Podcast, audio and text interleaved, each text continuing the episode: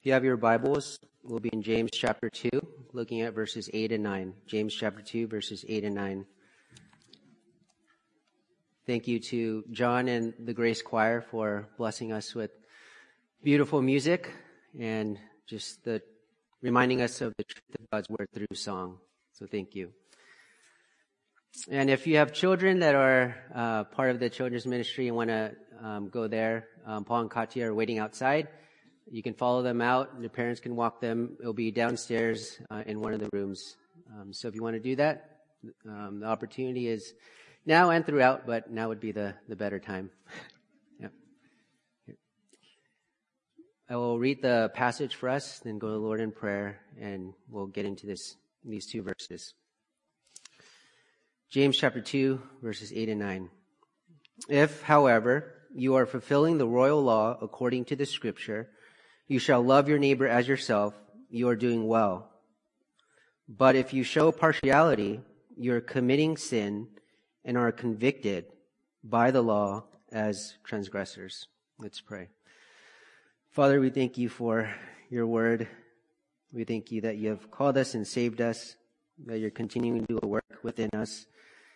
Thank you that you have prepared works for us, that we would walk in them. We pray that we would now focus our attentions to your word, where we find those instructions, where we do find how we are to order our steps, that we would walk in wisdom in a way that brings you honor and glory, and that uh, communicates and represents who you are to those around us. We thank you for this time. Would you be glorified through um, your word being preached and through the application of your truth to our lives. We pray these things in Christ's name. Amen. Titled this message, The Law of Love. The Law of Love.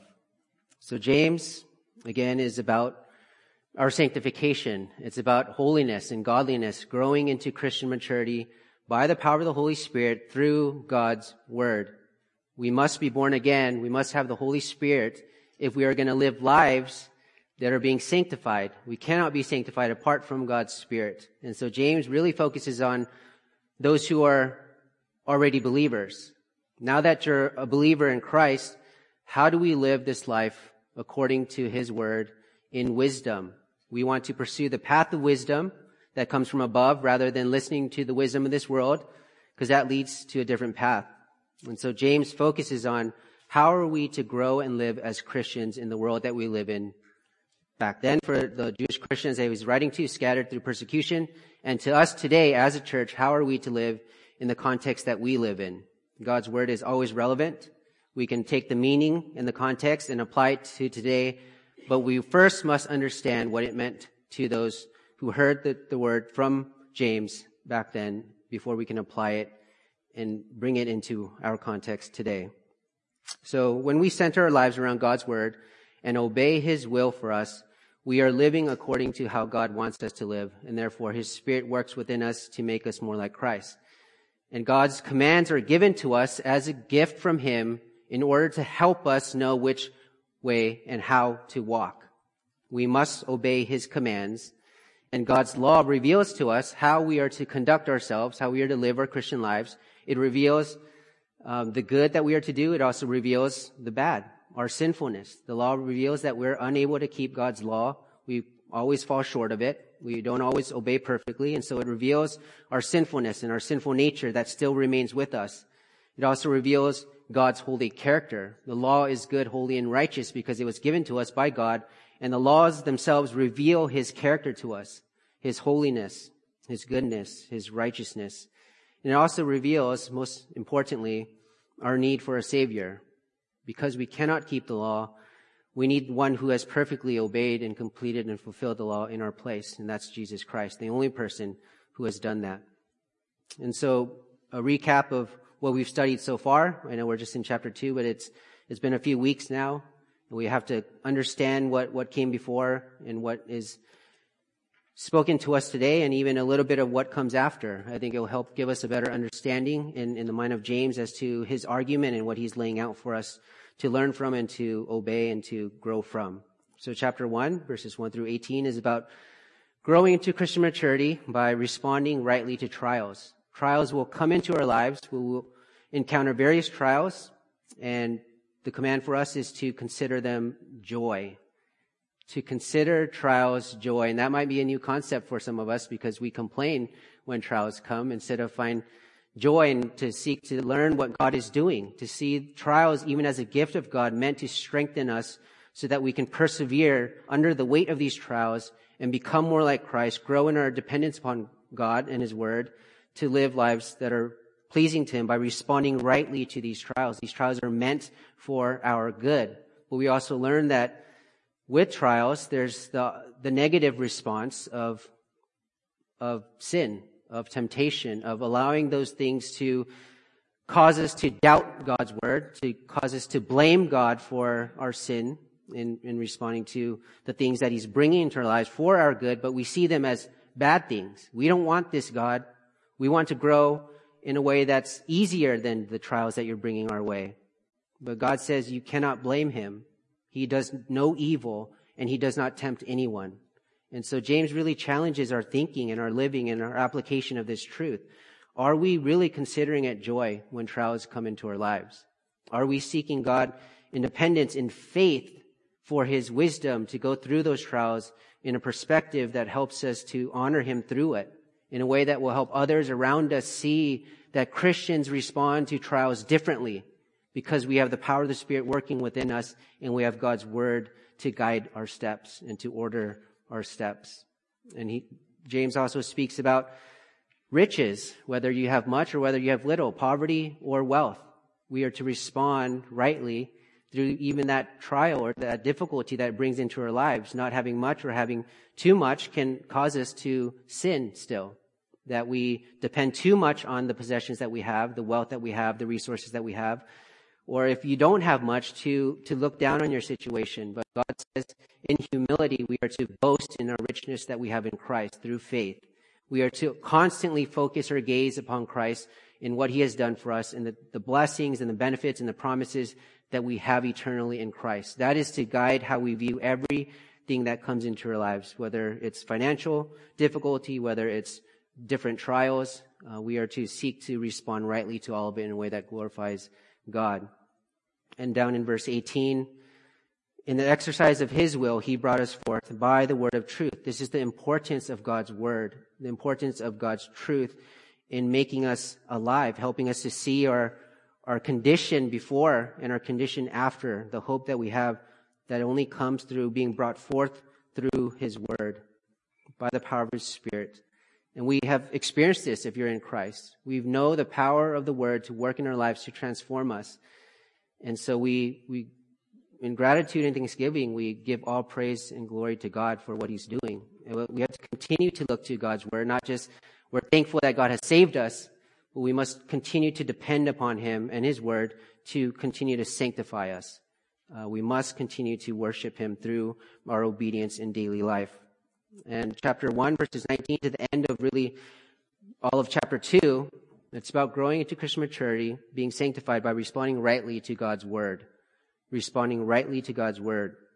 We are to not just be hearers, but also doers of God's Word. Don't just come here with the right intention of wanting to learn and hear from the, the teaching of truth, but to take that a step further, to want to apply that truth to our lives because we know that's the power of God working within us to grow us to be more like Christ. And we know that because we love God, this is what pleases Him. Our obedience to Him as His slaves, those bought by Christ, to be His servants and slaves in this world. And so this section is really about responding rightly to God's word. And verses 1 through 13 in particular is about responding rightly to others around us, our relationships. We are not to show personal favoritism. We are not to show partiality. We are to treat others as Christ treats us with the same type of love that God has shown to us, especially as Christians who have understood that we are loved with a different kind of love, a love that doesn't make distinctions, a love that we don't deserve. And so this section is about not showing partiality or personal favoritism. And in particular, James is talking about dishonoring the poor and honoring the rich who are oppressing the poor. This type of sin, the sin of partiality, corrupts your judgments. It makes you think wrongly about your relationships. It makes you think wrongly about your position in Christ. It affects a lot more than you think it does. Last week we learned that it's, it's, it's not only not theological once that we understand election and God's choosing and calling of us, but it's not logical. It makes us insane. It makes us flip everything around as our culture has done. And now we actually believe it. We believe that which is evil is good and we honor and celebrate it rather than seeing it for it really is sin. And it's the sin of partiality. We elevate something above something else or someone else in a way that God is not according to God's standards or his word. And when we do that, verse 9 says we commit sin and we're convicted by the law as lawbreakers, as transgressors, those who disobey and violate God's holy law. And so this section really will focus on our hearts and continue to focus on our hearts. That's because that's where God sees us. He judges our hearts, the motives of our hearts, and there from the heart will flow out our behavior, our conduct, how we live, how we love and treat others. So it's really all about the heart. And this section condemns people for judging others, again, based on things that don't matter to God things that are not according to God's standard or his character, because we're judging purely on the external appearance of people and treating them a certain way based on who they are, what they have, or how they're dressed, or their skin color. This is not how God judges us. And this is significant because everything that we are as a Christian is to be a reflection and representation of who God is to this world and how God acts. People are to see Christ in us through how we live our lives. And so James argues that showing partiality misrepresents God so that we would see how irrational it is. It's irrational for us to show partiality and misrepresent God and make ourselves, verse 4, chapter 2, make distinctions, make ourselves judges with evil motives, meaning our heart is divided. We, we start to doubt God and we have, we're judging people when we ourselves are sinful and we ourselves will be judged as well. And so James wants to help us with that. As Christian believers, how do we respond to uh, not showing personal favoritism or partiality? He gives us two commands. First one is in verse uh, verse one of chapter two. It says, "Do not hold your faith in our glorious Lord Jesus Christ with an attitude of personal favoritism. Do not hold your faith. Don't do it. Stop." And verse five again, um, talking about the same, same command, but reiterating it and really emphasizing it, saying, listen, listen, pay attention, heed these commands, my beloved brethren. Did not God choose the poor of this world to be rich in faith and heirs of the kingdom which he promised to those who love him? And now he will expand on that concept of, do we love him? Do we love him? Because if we do truly love him, we will love our neighbor and we will treat them with God's love. This is a reflection of our hearts. And in these verses, which is within the larger section again of chapter 2 verses 1 through 13, James will take it a step further to show that this is a reflection of our love or lack of love. And really it's our love for God. That's because that's where it begins. Unless you have a genuine love for God, you cannot love others as God loves us and the way that God wants us to love others in this sacrificial, unconditional type of love. And so you are either fulfilling the royal law and doing well, as verse 8 says, or you are committing sin and are lawbreakers. Love characterizes Christian living.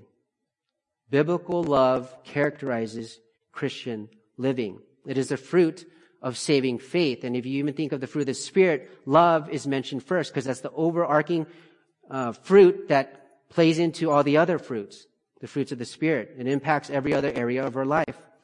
It is the fruit of saving faith. It's a reflection of a transformed heart and a renewed mind that does the will of God, that seeks to prove the will of God in their lives. John chapter 14 verse 15, Jesus says, if you love me, you will keep my commandments. You will obey me. Saving faith is demonstrated through our love for God first and foremost, and consequently and necessarily our love for others. And we grow into Christian maturity as we love God, and therefore we will love others by obeying his word, thus fulfilling the royal law. So in these verses, James refers to the royal law, which we'll get into what that means. James refers to the royal law so that we would see how showing partiality violates the law of love.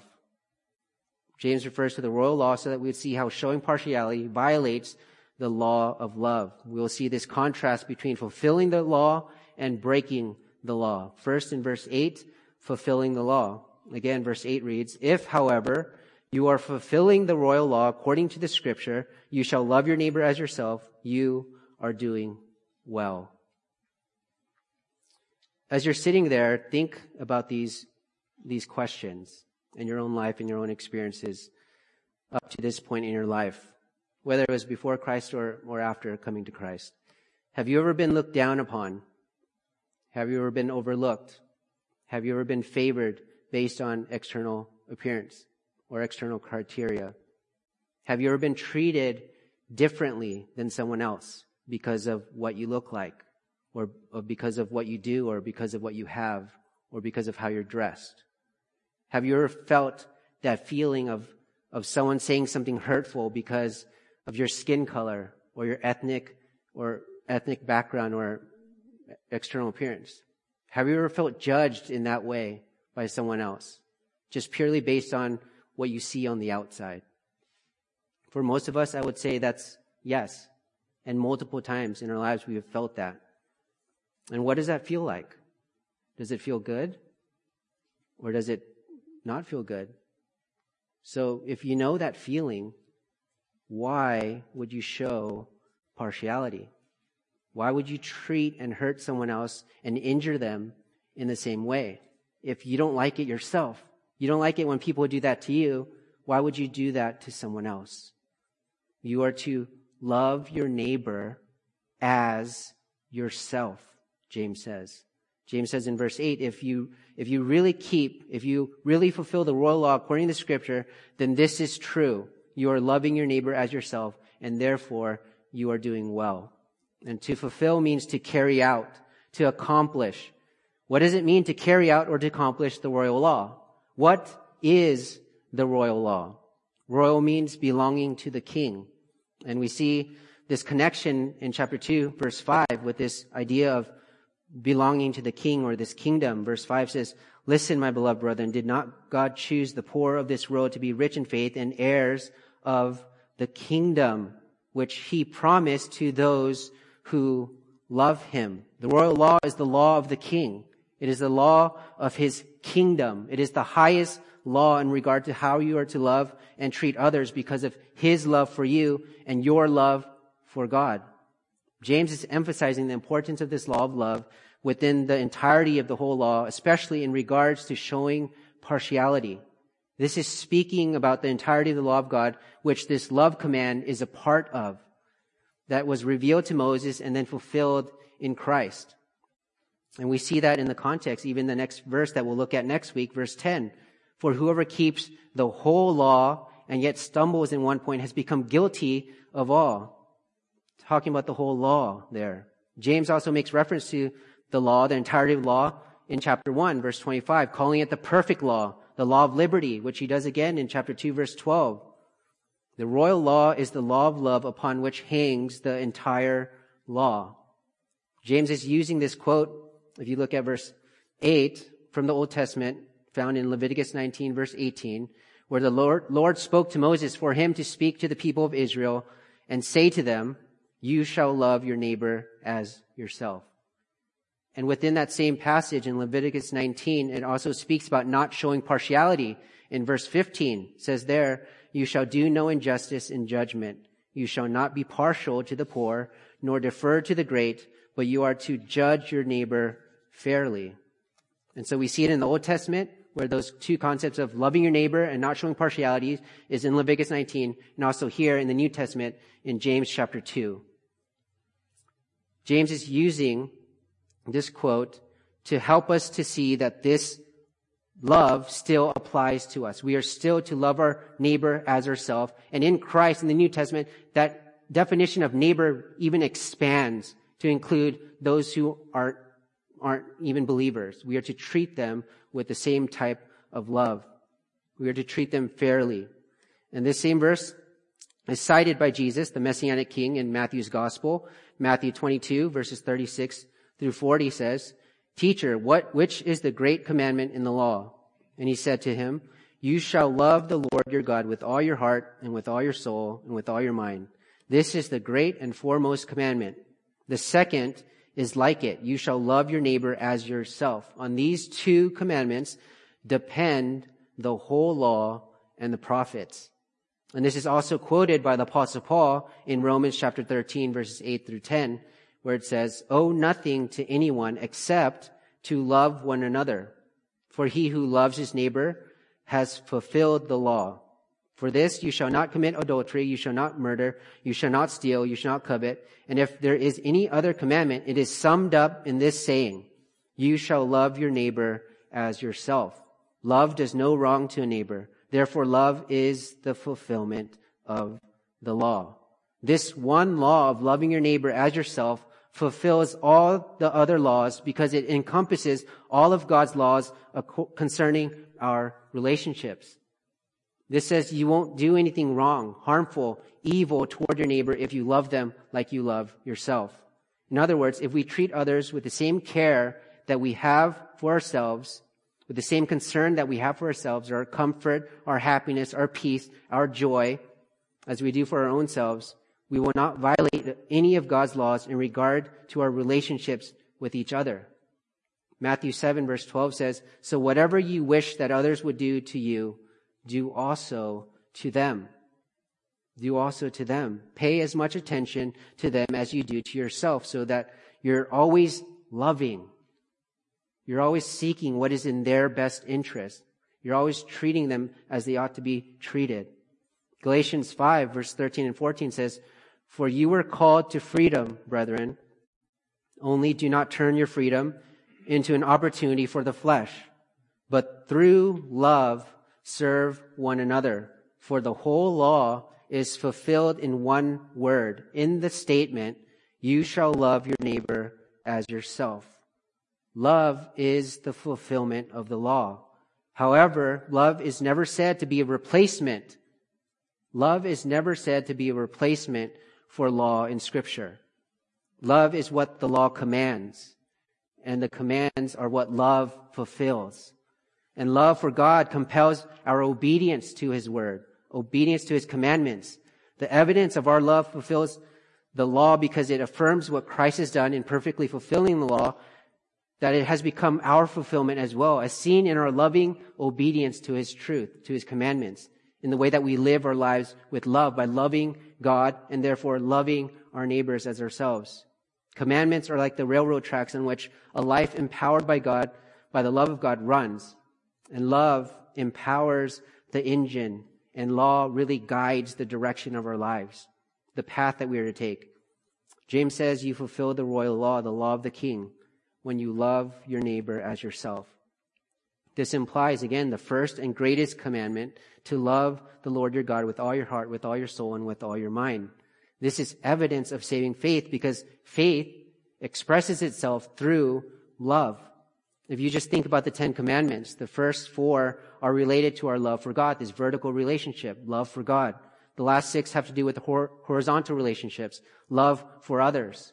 It's all about love. Love is the fulfillment of the law. Love for God and love for neighbor, love for others. 1 John 4 7 says, Beloved, let us love one another, for love is from God, and everyone who loves is born of God and knows God. 1 John 4:19, we love because he first loved us. In verse 21 there, and this commandment we have from him, that the one who loves God should love his brother also. We are to love one another, our fellow brothers and sisters in Christ within his church. We are to also love our neighbor as ourselves. And again, we have to ask, who is our neighbor? Who is our neighbor? In Luke chapter 10, verses 25 to 37, the parable of the Good Samaritan, Jesus defined neighbor to mean any needy person whom God gives you the opportunity to help. Any needy person whom God gives you the opportunity to help. In that parable in Luke, it says, And a lawyer stood up and put him to the test, saying, Teacher, what shall I do to inherit eternal life? And he said to him, What is written in the law? How does it read to you? And he answered, You shall love the Lord your God with all your heart and with all your soul and with all your strength and with all your mind and your neighbor as yourself. And he said to him, You have answered correctly. Do this and you will live. But wishing to justify himself, he said to Jesus, And who is my neighbor? Jesus replied and said, A man was going down from Jerusalem to Jericho and fell among robbers, and they stripped him and beat him and went away, leaving him half dead. And by chance, a priest was going down that road, and when he saw him, he passed by on the other side.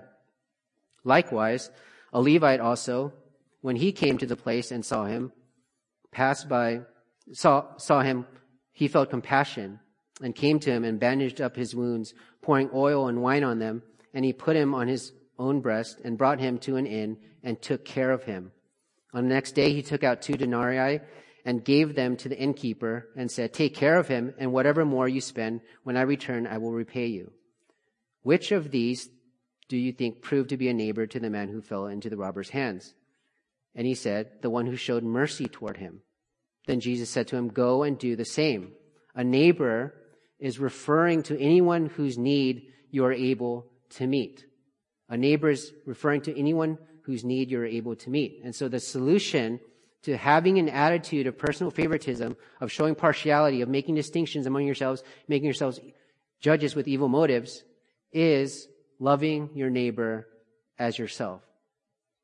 Loving your neighbor as yourself. James says that if you are fulfilling the royal law of love, notice the end of verse 8, you are doing well. Doing well because you are loving as God loves and as he wants his children to love and demonstrate that love in this world by loving others.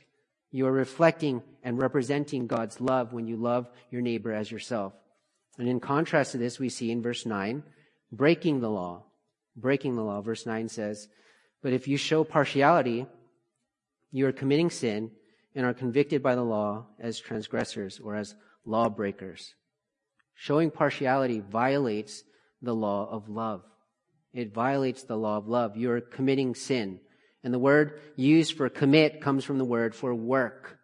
You're working sin. You're manufacturing sin. You're promoting sin, and it's in the present tense. So every time you show partiality, you are working sin in your life. You're promoting it. Sin is being emphasized here, which is disobedience to the law and disobedience to the lawgiver.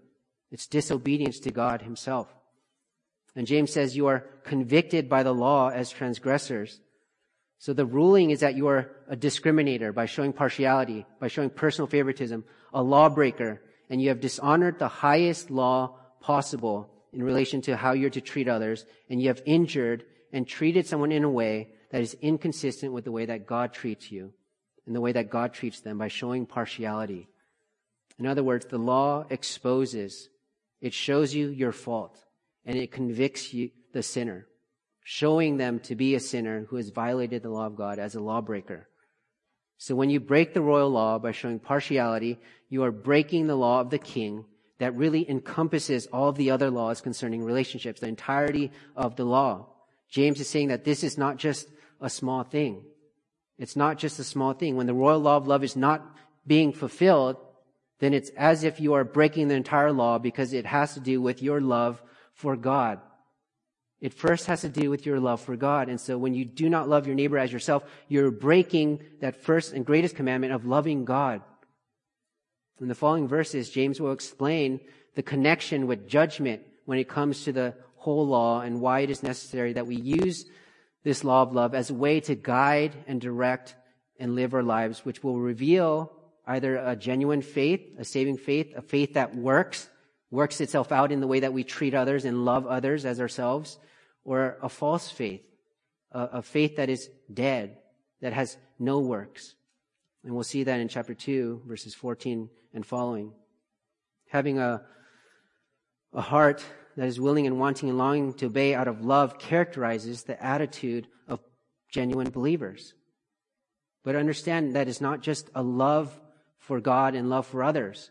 In verse 9, we see the importance of how we view sin. Yes, we are to love our neighbors as ourselves as we love God, but verse 9 focuses on sin. Genuine believers also have a hatred of sin. They have a love for God, and because they have a love for God, they have a hatred for sin. And James points that out in verse 9. You are committing sin and convicted by the law as transgressors. We have to keep both of those things in mind. Yes, we are to love our neighbor as ourselves, but that love doesn't mean that you love their sin. You don't love if they're continuing to break the law. You don't love them if they're disobeying God. You lovingly speak truth in their lives by pointing it out, exposing what the law is already exposing in their hearts, making that reality uh, evident to them that they are breaking God's law by offending His holiness. And because they are doing that, it's sin. We should have a hatred of sin. Yes, we are to love our neighbors as ourselves, but we are also to love what God loves and hate what God hates. And God does not love sin. So we must have a hatred of sin. And that really comes from understanding the gospel. It comes from understanding the gospel and what Christ has done for us. We are all guilty. We are all guilty of breaking God's law because we cannot obey it perfectly. God's holiness requires perfect obedience to his law. We are all guilty of breaking God's law, not just in our actions, even in our affections and thoughts. We sin against God. It's clear that we are all sinners. We all fall short of his perfect glory and standard. We all sin because we're sinners. But the good news is that the law is meant to bring us to the end of ourselves. Recognizing that you are a lawbreaker is God's grace in your life. Yes, it's bad news because it tells you that wages of sin is death. You deserve God's condemnation and wrath for eternity in hell. But because the law exposes that which you might not know otherwise, it points you to the only solution that you have in life for hope. It points you to the Savior Jesus Christ, who can stand in your place and who has obeyed the law perfectly so that if you repent and believe in him, you will be saved and his perfect obedience to the law will be credited to you so that you can be justified, legally declared righteous before God based upon what Christ has done. Because if it was based on what we have done, we would rightly deserve his punishment. We would go to judgment knowing what we will receive. But now, as we read in Romans 8, there is no condemnation for those who are in Christ Jesus because he has kept the law in our place, lived the perfect life in our place, died in our place, so that those that believe in him will receive the forgiveness for breaking and violating God's law and this law of love because Christ has done it all for us. And he resurrected, showing that it satisfied God's wrath in his punishment for our disobedience to the law, for our breaking the law. And he rose again on the third day, showing that he had victory over sin and death. If you repent and turn from your sins and your self righteousness and thinking that you can get to God by continuing to obey the law, by thinking that you can save yourself from what you rightly deserve, you must turn from that sort of thinking and believe, trust, and faith in the person and work of Christ. That is the only way of salvation. And in Christ, Believers were made to die to the law. In Christ, believers were made to die in the law in the sense that we are no longer, we no longer have to meet the qualifications in order to gain acceptance with God by perfectly obeying the law because we cannot do that. But Jesus perfectly obeyed the law for us. Again, he did what we could not do. He met all the demands of the law on our behalf so that he not only died for us, but through his death, through his body being delivered over for us. His body was his life lived here on earth in perfect obedience to the, the law of God. He also lived for us in our place. Therefore, in Christ, the demands of the law are fulfilled because his perfect righteousness was given to us and all our sins were given to him and paid in full, completely and fully. So now we are no longer under the law, having been freed from it we are no longer under the condemnation that the law brings, but we are still responsible to obey the law. Now under grace, out of love for God and neighbor, freed from the burden of keeping the law in order to be saved, and freed to reflect and represent God's love by fulfilling his commandments, to love him, and to love our neighbor as ourselves. And the fulfilling of the royal law according to the scripture is you shall love your neighbor as yourself. The gospel frees us to love in a way that God loves, to love others in a way that God loves. And we are to reflect that through our lives, thus revealing a genuine faith, a faith that works out God's Spirit lived in us through our obedience to His Word, through our obedience to His law. And really, it's, it's a heart issue because if we love God, we will obey His commandments. That is a, a statement of fact. It characterizes a born again believer. If you love Him, you will obey His commandments. And of course, we know we can't do these things perfectly. He has given us His Spirit to help empower us to do those things, but yet we are still responsible and accountable before God with how we live our lives. We still must pursue holiness. We still must walk in obedience to His truth, to His word, to His law. And one law is given here in particular with this sin of showing partiality. It's, it's to walk in obedience by loving God and loving His people and loving all people loving our neighbor as ourselves. As we see the need of those around us and we're able to meet them and we're wanting to meet them, to serve them, to show them the love of God in Christ, then we will meet those needs. We will treat them fairly and rightly. And so as Christians, James calls us to not show personal favoritism, but rather to show God's love to this world. And that comes through loving our neighbor as ourself. Visible evidence through how we live our lives as Christians, proclaiming the truth that God transforms our lives and that our love is even different than the love of this world. Let's pray. Father, we thank you for this time. Uh, would you use this message to impress upon our minds and hearts the importance of your love for us and therefore our love for you and our love for others and how it is to be evidenced and expressed and demonstrated that we are to love our neighbors as ourselves, to treat them with love, with Christ like love, and not to elevate anyone above anyone else, and not to show partiality or make distinctions, but to treat others as you treat them, to show your love to them. And that would that help others to see that this love is different. That the love that Christians show and demonstrate and live out is different than the love that this world promotes. That this love is a love that is a sacrificial love that was ultimately demonstrated on the cross by your Son, Jesus Christ, the ultimate act of love on our behalf, saving us from our sins, from what we deserve. And so would we rejoice in that fact, in the hope that we have in Him, and see our lives as a reflection of that in how we are to obey you, and that means that we love you, and how we love others. Would you prepare our hearts to remember the death of your Son upon the cross in our behalf and His return for us as we uh, take communion? And would, if there's any sin that we are um, is actively present within our lives or things that are hindering our fellowship with you, would we come before you now and lay that before you on your throne of grace, knowing that you call us to confess and that your word uh, desires for us to do so, and that you will cleanse us from all unrighteousness, that we may partake of this uh, communion meal together in a way that is worthy and honor and honoring to you. We pray these things in Christ's name. Amen.